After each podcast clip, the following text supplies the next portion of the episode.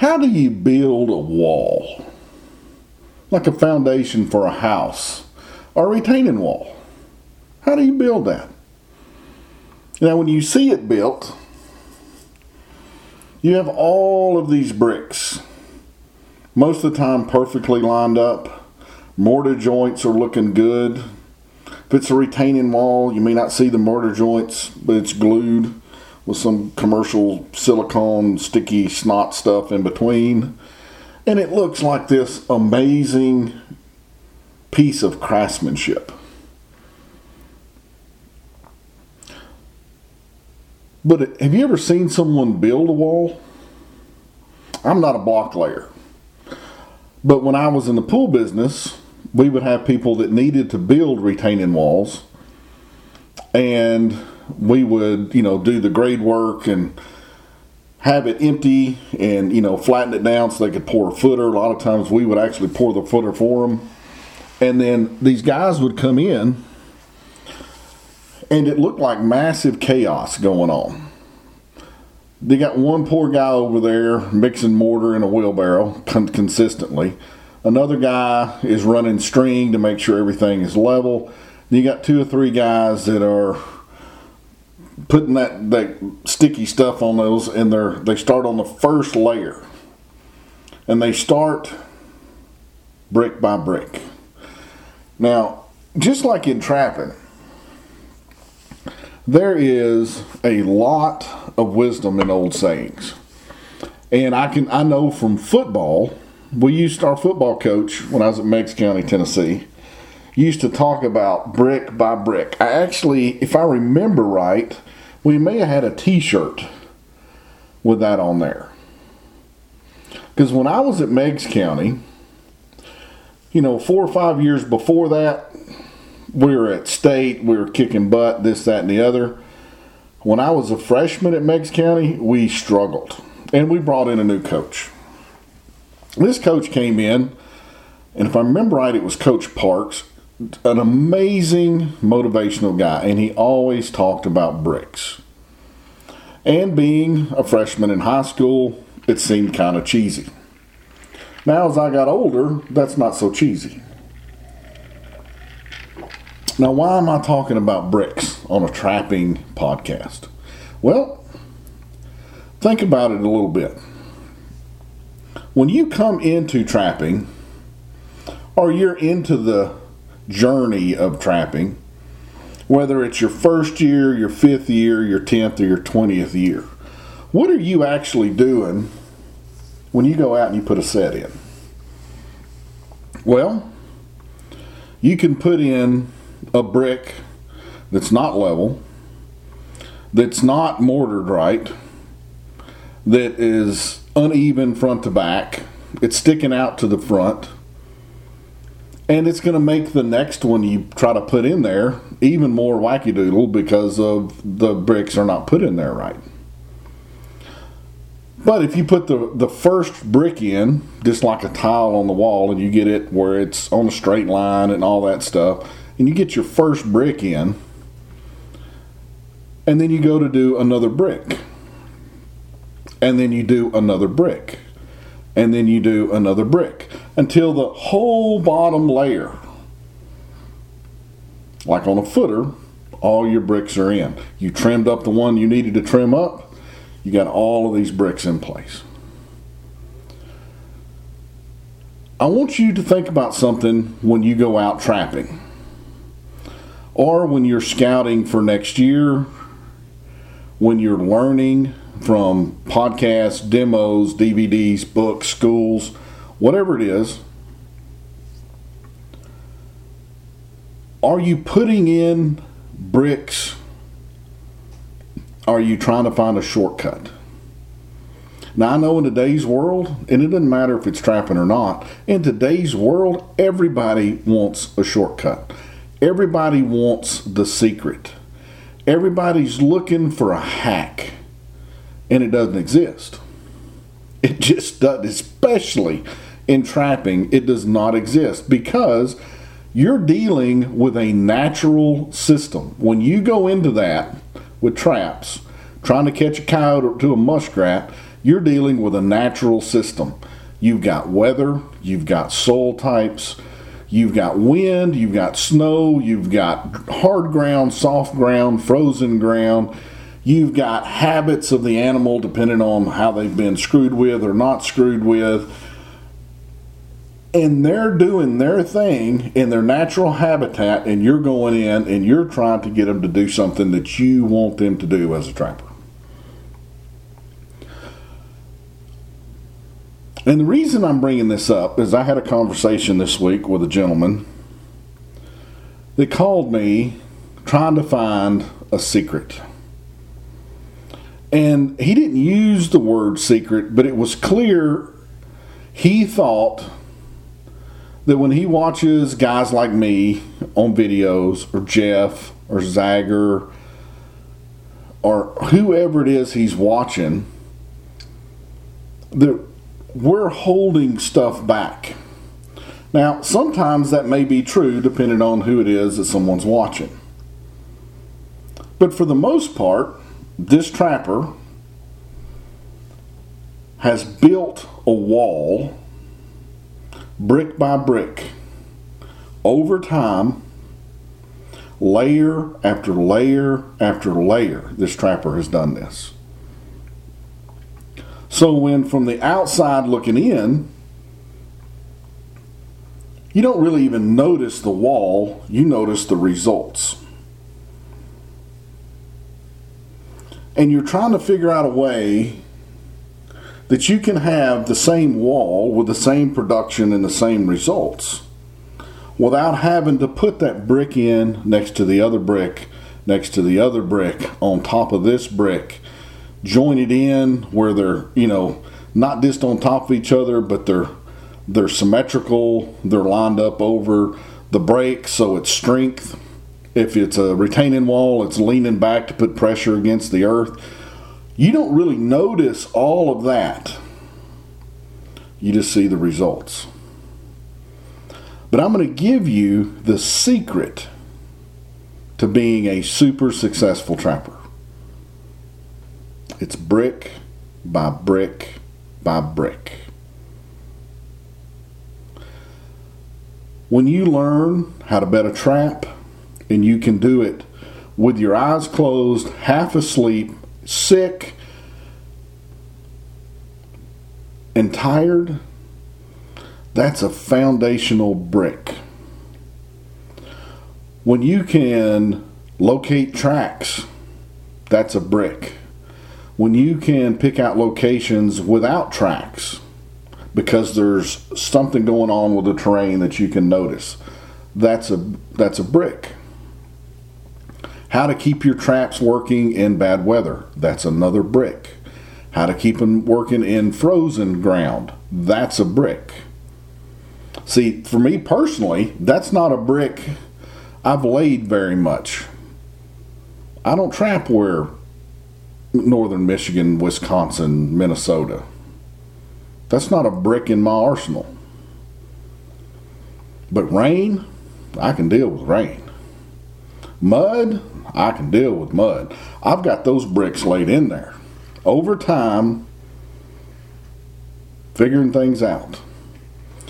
And then you start learning about sets. Because there's a thousand ways to make a set and they'll all catch an animal. And it's pretty simple when you understand what this brick is. You have an attractant that the animal wants to investigate. And you have a trap to intercept him from where he's coming from to your attractor. That's a brick. What lures to use when's another brick. I can go on and on about all these bricks. We've talked about this is, I don't know, because uh, I, I haven't looked at the, the computer. This is probably getting close to mid four fifty podcast numbers. We've talked about a lot of bricks over the years. Lots of bricks. When I decided I was going to be a professional trapper, some of my first bricks were taking instruction and going to schools about trapping. I studied other trappers, which was another uh, very efficient trappers. I read books about efficient trappers. All those were bricks. I've watched demos at conventions. Bricks. I went to different states and had to deal with different terrains. Bricks. Different laws. Bricks. How to get the same result when I couldn't do the same thing because of a law. Trapping in water. Brick. Trapping on land. Brick. Trapping in fields. Bricks. Trapping in swamps. Bricks. It's bricks, bricks, bricks, and bricks. Now, all those things are individual, is what I want you to understand. And when you're going out and you're actually putting your stuff in the ground, you're either in the process of learning about the correct way to put the brick in, or you figure it out and it's another brick. That is the secret to becoming a highly productive trapper. It's brick by brick. It's not something that you can learn in a year, two years, three years. You may be in a certain situation, like you could have went to when I was teaching the school down in Texas, and we showed you how to run fence snares in a very efficient manner.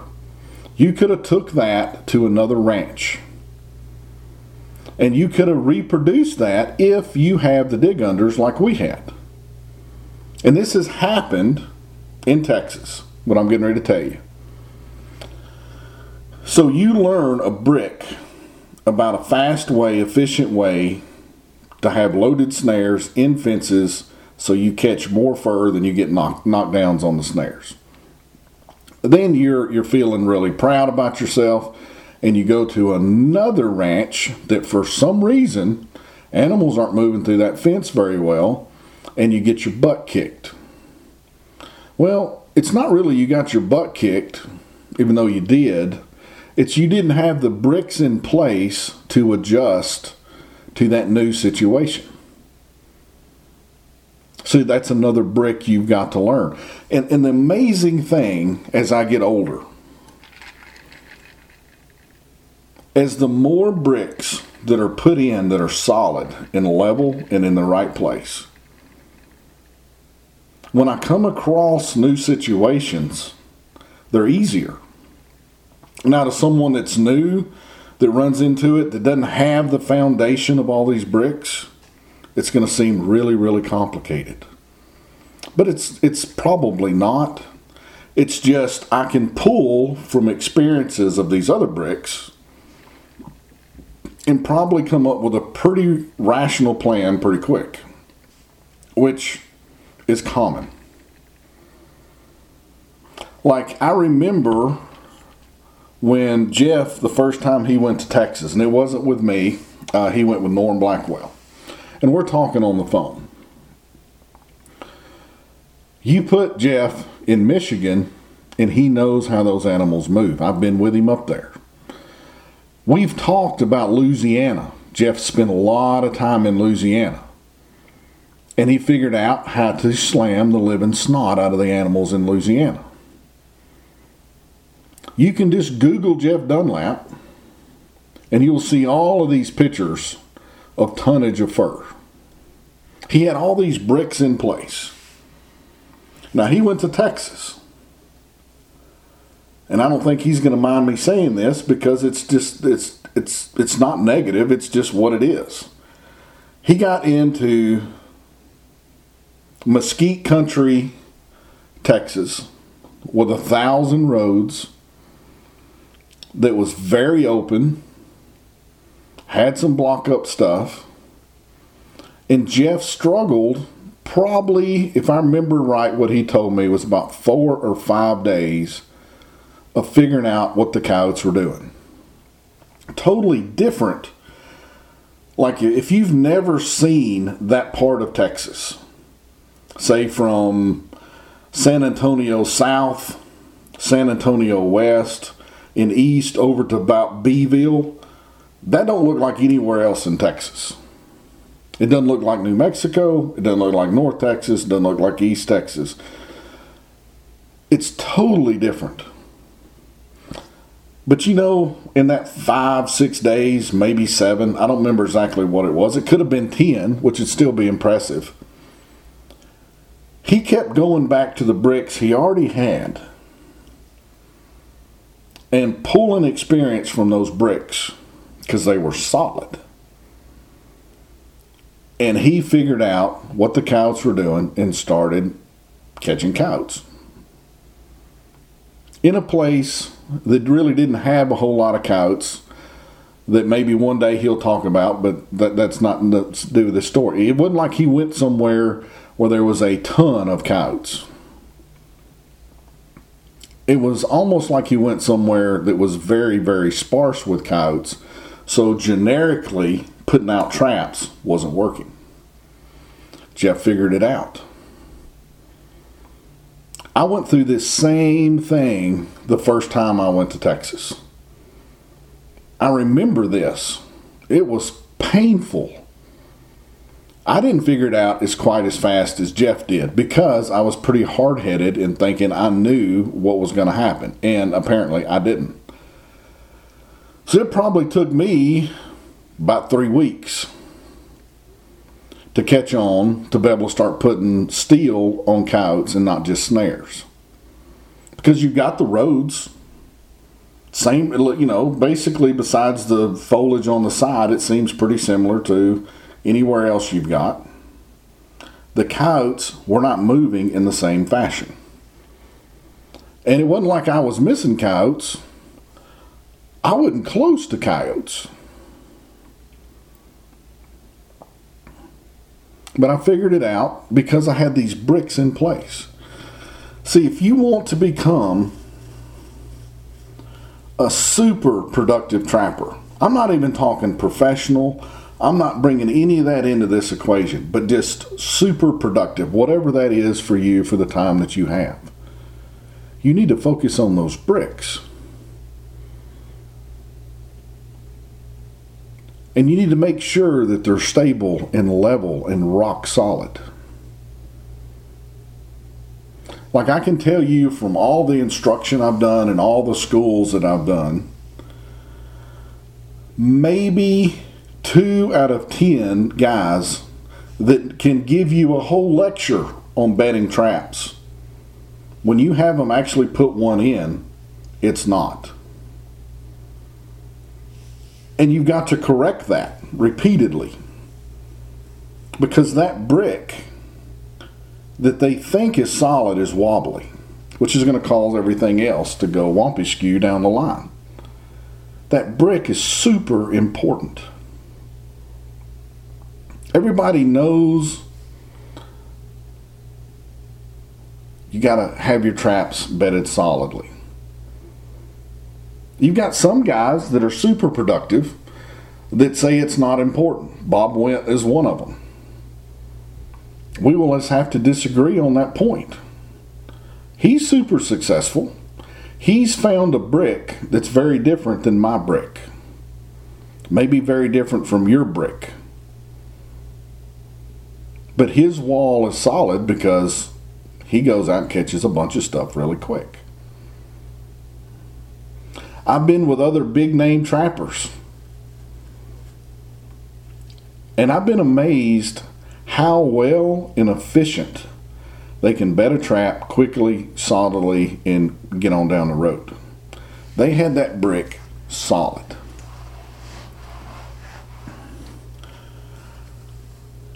And I've seen guys that are well known that don't really bring in the animal into the equation. It's the location, the trap set, the trap placement, lure placement, all this stuff without the animal. Now, if you talk to someone that went to me and Jeff's school last year, we worked on that brick probably more than anything else at the school. We went over the other stuff, sure, but the brick about thinking the way the animal is going to react is probably one of the furthest bricks that someone's gonna gonna pick up on their own, because that's not the way the vernacular of trapping instruction is. Here's a crossroad, here's a dirt hole set, here's the trap placement. You, but the, the actual animal is not actually part of that equation. Everything is trapper driven, not animal driven. So we worked on that brick over and over and over. And I can say that most of the students probably didn't have that brick super solid when they left, but it wasn't wobbling very much. What they needed from that point on was some experience with that brick. And I've talked to several of the students. They got that brick down now. So if you're looking to be the most productive trapper that you can be, stop looking for the secret set. It does not exist. Stop looking for the secret location. It does not exist. Stop looking for the secret trap, the secret lure. It doesn't exist. But what does exist are those bricks. Those bricks added up over time with experience is what makes a trapper seem like it's super easy, because it is at that point. But it wasn't to get there. See, there's no way, there's not a brick that can replace experience. There's just not. I don't care how many videos you watch or how many books you read, until you put the time in, the experience brick is only earned with your effort. Because there's so many other things that are involved that have to be taken into consideration, that need to be thought about, that need to be the problem worked to get this other stuff to be super stable. Think about the bricks, guys. Think about the bricks. Make sure that every single brick as you trap is super, super solid. I should be able to, to someone that's listening to this podcast or taking instruction from me or been to one of my schools, I should be able to drop out of an airplane with a parachute on you on your trap line, six hours into your trap line, and just pick a set and go, let's see if it's solid. Now, you wouldn't know that I was going to show up. And I'm going to do like I do with students. I'm going to gently pull the dirt back that's over the pan or the pan cover. And I'm going to start feeling around with some pressure on the levers, the jaws. I'm going to see if it rocks, sinks, slides.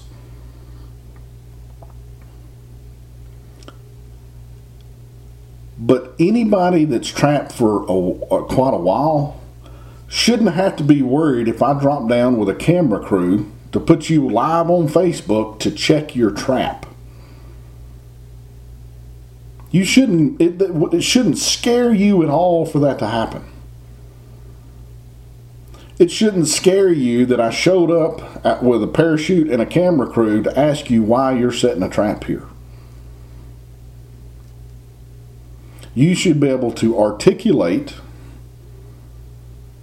why you're putting a trap somewhere. And not just, I think an animal's going to come by. I mean, articulate it. And you shouldn't be worried that every trapper in the world is going to get to scrutinize your answer. Because if you're at that point, Man, that brick is freaking solid.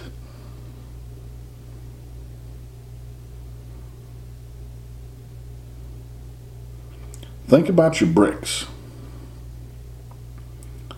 Practice, practice, practice making those bricks so freaking stable and getting the experience over time, because it's going to take some time.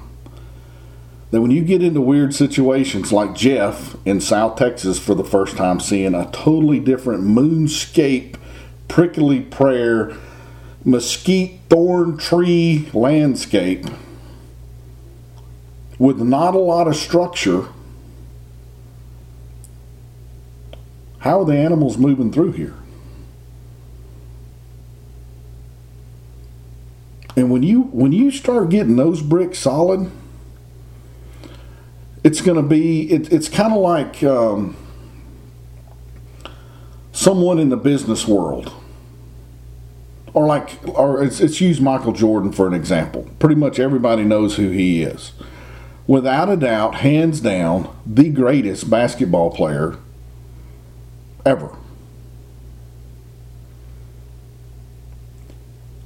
When he started out playing basketball, he couldn't even make the high school team. Do you know what he did? He started working on his bricks. Dribbling, shooting, moving, defense, movement drills, free throws, three-pointers, over and over and over again. He couldn't make the team when he was a freshman. He was kicking ass when he was a senior. Everybody wanted him on their team in the pros when he got out of college. And the most amazing thing about Michael Jordan, Kobe, they worked just as hard on their bricks when they were professionals in the top of the game as they did when they couldn't make the high school basketball team. But someone's going to look at Michael Jordan, the old footage of Michael. That is so easy for him to do. He's putting up forty and fifty points. He's jumping from twenty-five foot away, and he's put, putting the ball in six different directions between his legs and around people, and, and just finger roll score. It looks so simple. It was because his wall was solid. And that's what I want you to think about with your personal trapping. What bricks do you have that are truly, and you need to be honest with yourself, this is not a place for ego. This is not a place for you to, I know what the hell I'm doing. This is not a place, you should question everything. I question everything. If I, if I see somebody do something, bedding a trap different than me, and it seems like it may be better than what I do, I'm going to give it a shot repeatedly. I'm going to give it a real shot. I don't, I'm not, I don't care if it's my way or their way. I want the best way. See, there's no ego in that.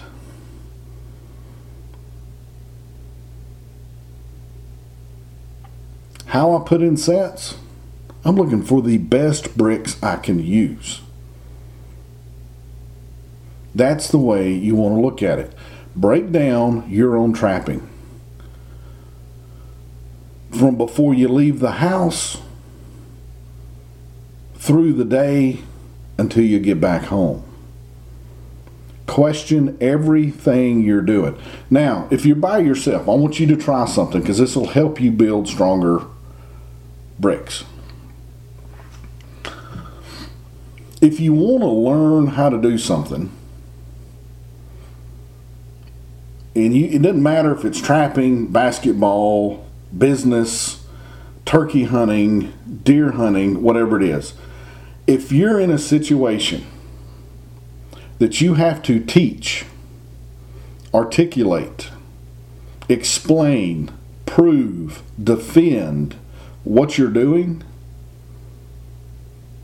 you're going to be way better off than somebody that just does what it feels good at the time.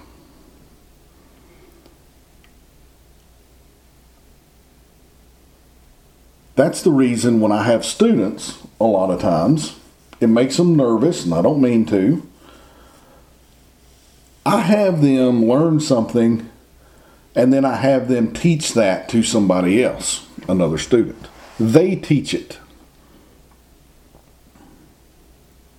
And, it, and it, you can tell the guys that get it and the guys that didn't really get it but just agree because they want you to think they got it. See, I'm not interested if you think you got it. I want you to make sure you've got it. And then if you're going to give a class on a dirt holes for coyotes at an N T A or state convention, you're probably going to think about what you're going to say because it's not just you in the woods doing your thing. You're going to have to explain what you're doing, why you're doing it, how you learned it, some stories with it, what worked and what didn't. And then people are going to ask you questions about it, and you don't want to look like a fool. So you're going to really know that information. You, you follow what I'm saying? So if you're by yourself, teach yourself. So when you see a location, as you're grabbing your bag, see, you can be by yourself. No one's going to think you're a crazy person. I used to do this all the time. When I knew that one day I was going to make D V Ds, I gave the D V D spiel on every single set that I did, start to finish. No one's around. No one can listen. Some birds maybe. Nobody. And I would evaluate what I said. Well, that sounded terrible. I was, I didn't really know why I was doing this. Yeah, that's not a very good reason. What if someone were to ask me a question about this? So if you're by yourself, give yourself the class of what you're doing. Talk out loud. If you've got a really good buddy, and y'all are both trying to learn, teach each other. I'm like, give the class like you're giving instruction. It's going to seem kind of weird. I get it. You're out in the woods talking to yourself. That's kind of weird. I get it. No one's going to know. You and a few birds and maybe a turtle. Nobody's going to know. But you will be amazed. I promise you, you will be amazed. The holes you find in your theories and why you're doing what you're doing. Because I tell students this all the time. I'm going to ask you a lot of questions when you put in a set. We may not agree on what you're doing, and that's okay. But I want you to have a reason why you're putting your trap here. Why it's bedded this deep, why it's this far away from the hole or the attractor, why you're using a dirt pattern, you're using a big dirt pattern, why you're blending it in, why. And the first time I do that with students, a lot of times it's a, a bunch of almost like a regurgitated uh, bumper sticker high points from someone's video or a book. And I can tell it's not really theirs. So I, I start asking deeper questions. And it doesn't take very long for them to realize they have no idea why they're doing what they're doing, except that's the way they do it, and that's the way they saw somebody else do it. Now see, when you do that, you cannot have stable bricks. You can't. When I put a bobcat trap back in my particular tile, style of bobcat set, the first one is sixteen to eighteen inches. I can give you many reasons why that is. Not theories, reasons. If I'm trapping coyotes in the winter, my traps are normally, depending on if it's more of an open set and I'm not using a lot of structure, my trap's going to be about ten inches back wherever I'm putting it. In the summer, it's going to be twelve to fourteen inches back. I can give you countless stories and reasons why that is. If you want to know, I can tell you. I can articulate it. I can give you experiences and stories and what I've seen, where I learned it from, how I've adjusted from that, the results. See, trapping is a thinking man's game. There's a lot of action. You're doing, you're working all the time. You're in constant motion.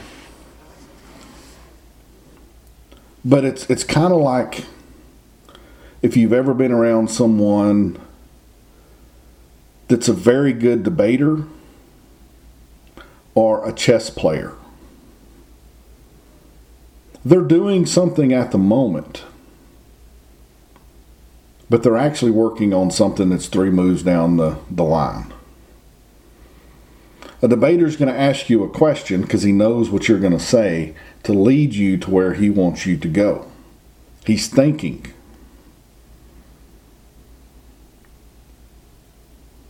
He's planning. So whenever you're doing something, teach yourself out loud. If you wanted to get really geeky with this, and you have a certain type set you put in, like a uh, like a Charlie Robbins dirt hole set, or you want to use two mouse holes, or you're going to do a badger hole set, or a flat set. If you wanted to get really geeky and make sure that your bricks are super solid, write a complete article on that and post it somewhere for people to give you comments. Because if you hadn't thought it through and there's not a lot of logic in what you're doing, people will be more than glad in the information age to tell you everything that you hadn't thought of. Now that's bringing a lot of grief. But you know what it would do? You would have to tighten up your game to the point that if if uh, John Daniels snagged you at the N T A this year in Iowa, and you were just up there having a good time, and he goes, "Look, man, I've heard you catch some coyotes. So and so didn't come. We've got a demo in three minutes. I need you to step in." You see, if your game was as tight as what I'm talking about, no problem. "I don't have any gear. Let me go borrow some gear for somebody." And you could walk into an N T A demo with five hundred people without having to sweat it because you know what you're talking about. Those bricks are freaking solid.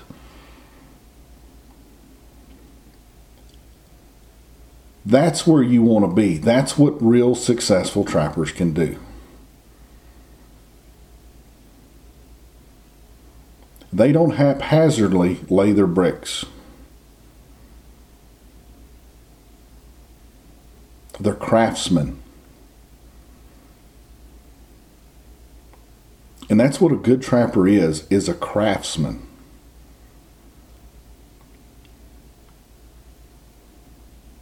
So become the craftsman. Now I want to thank our sponsors for the show.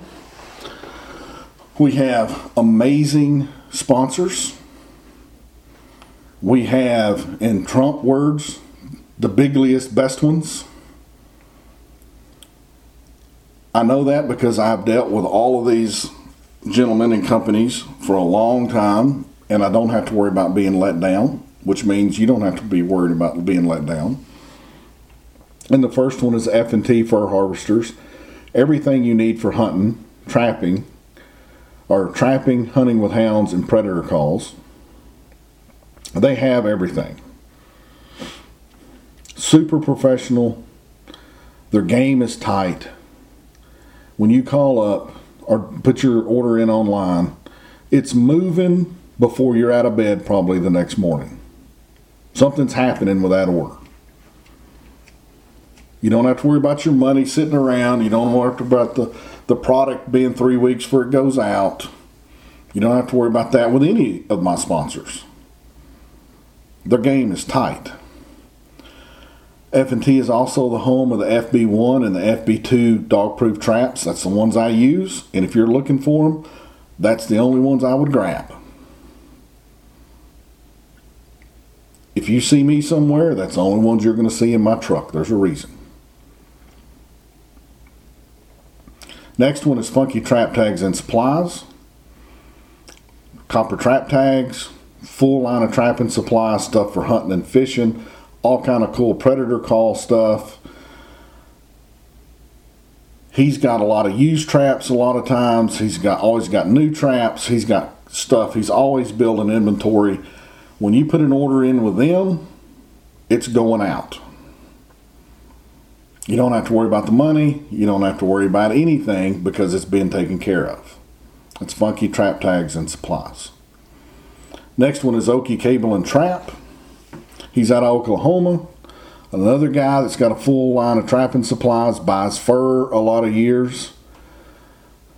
I get stuff from him throughout the year, and somehow I'm amazed that it gets here as fast as it does. Last year, I got in a bind and needed sodium benzoate. I called him up. Somehow, thirty-six hours later, there's two bags of sodium benzoate coming off a U P S truck. He he he must have, like, tackled the U P S driver, held him down, put it in a box, made him put him on the truck, and put Speedy something on there to get it here that fast.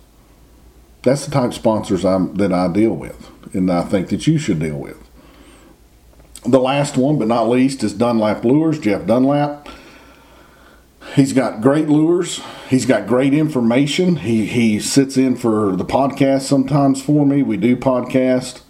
We do a school together. Guys, if you're trying to figure out how to lay your bricks the most solid way, one of the fastest ways is to learn from people that already have bricks that are solid. Jeff is one of those guys.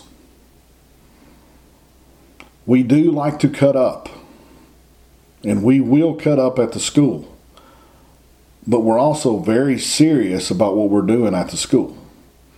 And we both talked about this.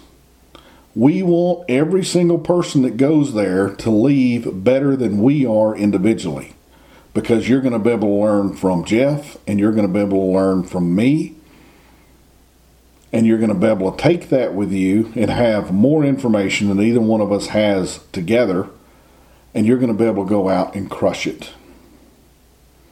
Now, that school is in September. It's in Iowa. You can find all the information on my website, Wolfernation. Go to the P C G store, look under Business Course and Schools. Everything you need to know about the school is in there. But if you're wanting to lay those bricks, that's going to be a crash course. I would not be where I am today, I do not believe, if I wouldn't have went out and treated learning from people that were better than me like a college degree. I don't have a college degree. I barely made it out of high school. But what I do have is what I would consider a master's degree from other masters. I went to instruction after instruction after instruction. I treated it just like school. I wanted to make sure those bricks were solid. So if you're interested in that, check out our school. We're having two classes There's only going to be twelve students total per class. Once the conventions start, you can talk to me or Jeff. Jeff's doing more conventions than I am. He's probably going to have flyers there. Him or Sarah can get you all the information that you need if I'm not at the convention. And you can talk to him face to face about what it's like. And you're probably going to be just as impressed as the students were last year, because we worked our butt off to make sure that people were squared away when they left. All right. So we got conventions coming up. Are you going to go to any of them? If not, I think you might need to reconsider that. You need to at least go to your state show. I would recommend an F T A show or the N T A show. And here's some reasons why, and I want you to think about this. You get to meet other trappers and discuss things that you probably don't get to do on a daily basis in your regular life, because most of us aren't around a thousand trappers in a day. You will meet people that become lifelong friends, or they can be really good acquaintances that you can help each other out down the line. It's hard to do that online because you don't have that personal connection. One of the things that I love about conventions is there's always new stuff coming out, because trappers are inventive. They see problems, they try to figure out a way to make it better. They bring that to market. Sometimes it's good, sometimes it's not so good, but you don't know from looking at something on a post online. But if you can physically put your hands on a new trap, or you may be looking at something like the J three, the Haggerty equipment that he has for his slide rods and his clips and all that, and it may not make total sense. Well, you can walk up to Haggerty, because he's such an easy guy to talk with, and you can go, "Hey man, I've been seeing these things. Explain this to me so I understand what it is." And he can run you through that, which is really hard to see that in a, an ad in a magazine per se. Or you're hearing about somebody and their lures. Yeah, you can take a chance on marketing, or you can be at a show and open the bottle and smell it. You can see the consistency. You can see if it gives you a warm fuzzy. You can talk to the guy. Now, he's not going to tell you what's in it, but he might be able to give you some recommendations on using it. Like, for example, my cat collector lure is very well known for cats. What a lot of guys don't know is just as many people buy it for coyotes, which I've almost thought about just making another batch of cat collector and putting the coyote label on it because it's that good. But if you're in front of me at a convention and I know that you're going after coyotes and cats, well, this is good for both. But you want, you're probably not going to get that just off my store. Plus, you can walk around, and I recommend this to anybody at conventions. Walk around the tailgaters. Spend some time looking at all that stuff. Now, you're going to find some really cool deals, but you're going to see some stuff you've probably never seen. I see stuff at a show I've never seen all the time. And what does it do? It gets my brain working. And then you're sitting there and you're talking with somebody, and they may say something that that registers, maybe not with you at the moment, but two years down the road. And that's the solution that you were looking for, but you didn't know it at the time.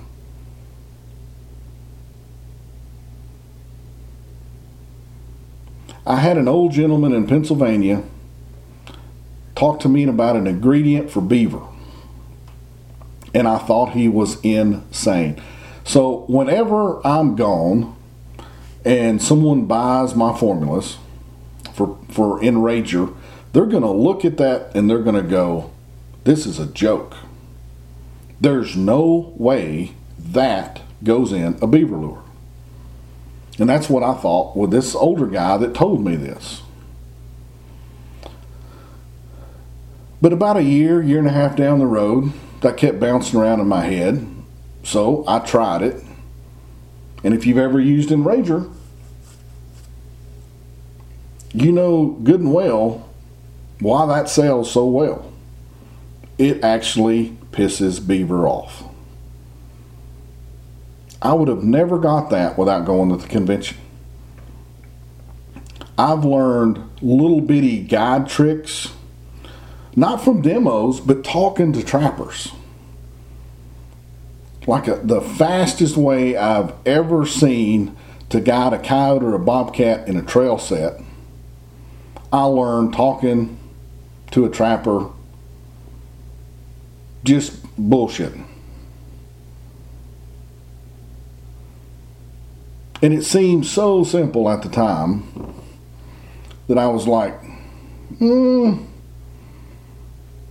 I tried it. Damn. Boy knew what he was talking about. See, I couldn't have got that pro- probably ever without going to a convention.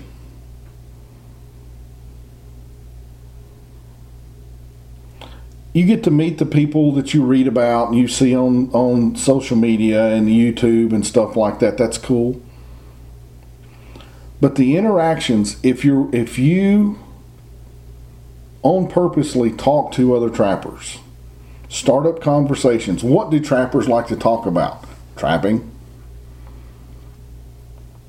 Sometime to the point that'll drive you nuts. Everybody has got something you can learn. You may not even realize it at the time. Everybody's figured these little things out, but they're not pumping out YouTube videos. They're not posting on Facebook. They're not writing magazine articles. They're not putting out D V Ds.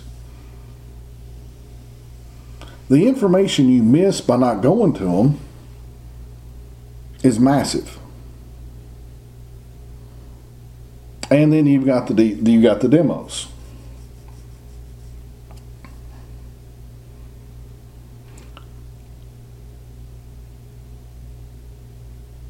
I cannot imagine not going, a trapper not going to at least one convention a year.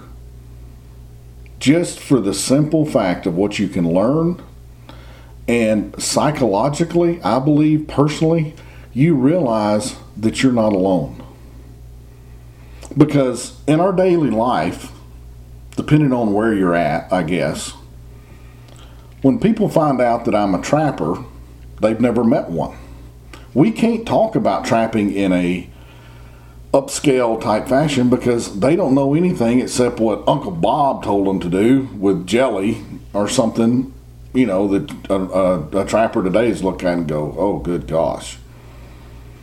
Uh, yeah, no, no, we're not doing that. So it's not like you can really be around your tribe. But at a convention, that's your people.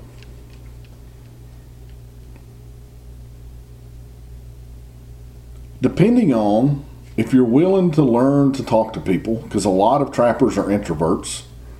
Some trappers are extroverts. Like Zagger, if he wasn't a trapper, he could be in a circus. And he would be the center of attention. Because that's his personality, an ex- uh, extrovert. He draws people to him just by personality. It's amazing to watch.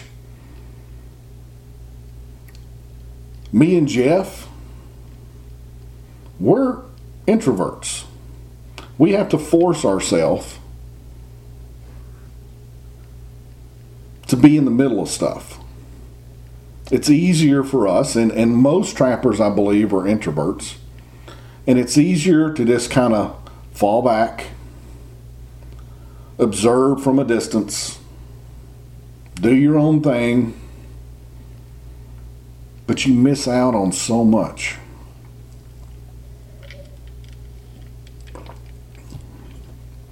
So go to a convention, because you don't know what bricks you're going to be able to shore up if you don't know. Another thing about conventions that I think a lot of people don't don't utilize is, if you're in Pennsylvania and you meet somebody from Nebraska and you got mink in Pennsylvania and they don't have mink in Nebraska, and you've got some really restrictive stuff or really high population and small farms and different things and a lot of competition for coyotes, but they can hook you up with thousands of acres in Nebraska.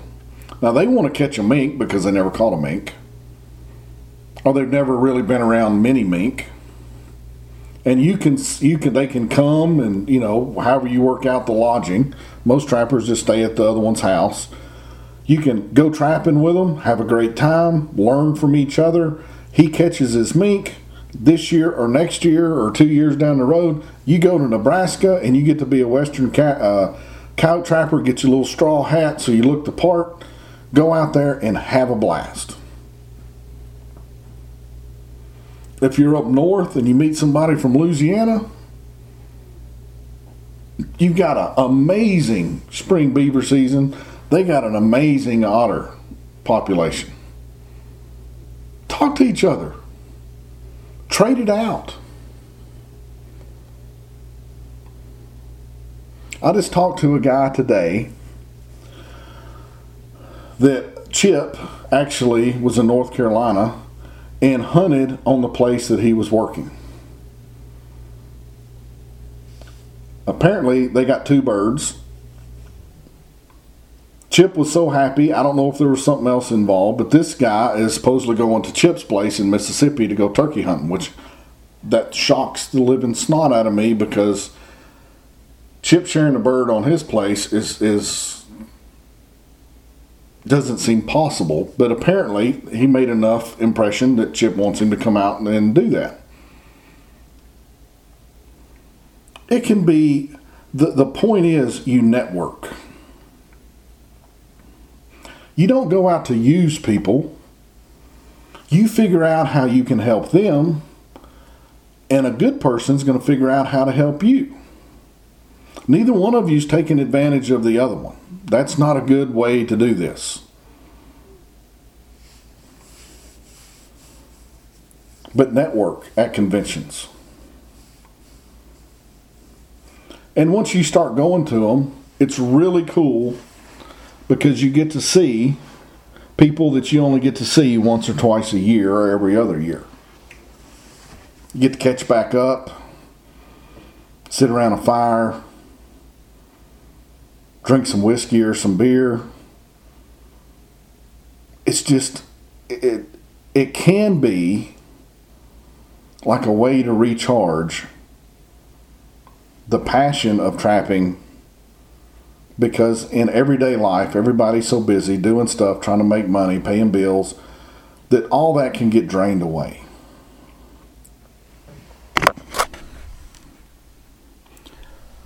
So go to a convention. The only person you're hurting by not going is you. On the selfish side, you don't have to pay shipping. On another selfish side, which I don't understand and I'm not going to get into, but dealers get into price wars. They are screwing themselves, but you can get stuff at a better price. Why they won't want to make five dollars on a dozen traps that they got one hundred ninety in is irrelevant right now, but if you can get those traps at a discount, you just saved you some money and you don't have to pay the shipping. Yeah, you're going to have fuel. You're going to have motels, or you're going to sleep in a camper or a tent or whatever you're going to do. There's going to be cost involved. You may not actually save the money, but there's way more advantages for you to be there than that money. So the takeaways from today's show: practice being a trapping bricklayer. You want them things solid. The other thing is, go be around your people. Because when you see all the stuff from PETA and all the craziness from the liberals about how evil you are, and you're not around your people very often, it's easy to feel like you're alone.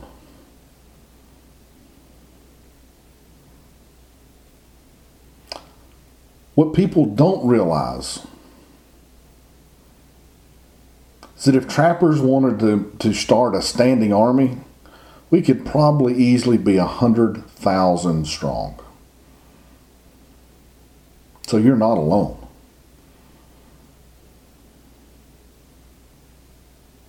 But you don't know it if you don't go. So, so you look at your state, look at the bigger conventions, the F T A and the N T A. Try to pick one or two. Kids love going to conventions because they get to run around like maniacs. They get to meet new people. They get to flirt with other girls. If it's a guy, opposite, which is going to scare you to death if you're a dad. But it's a very safe place for children. Go have fun. Just go be with your tribe.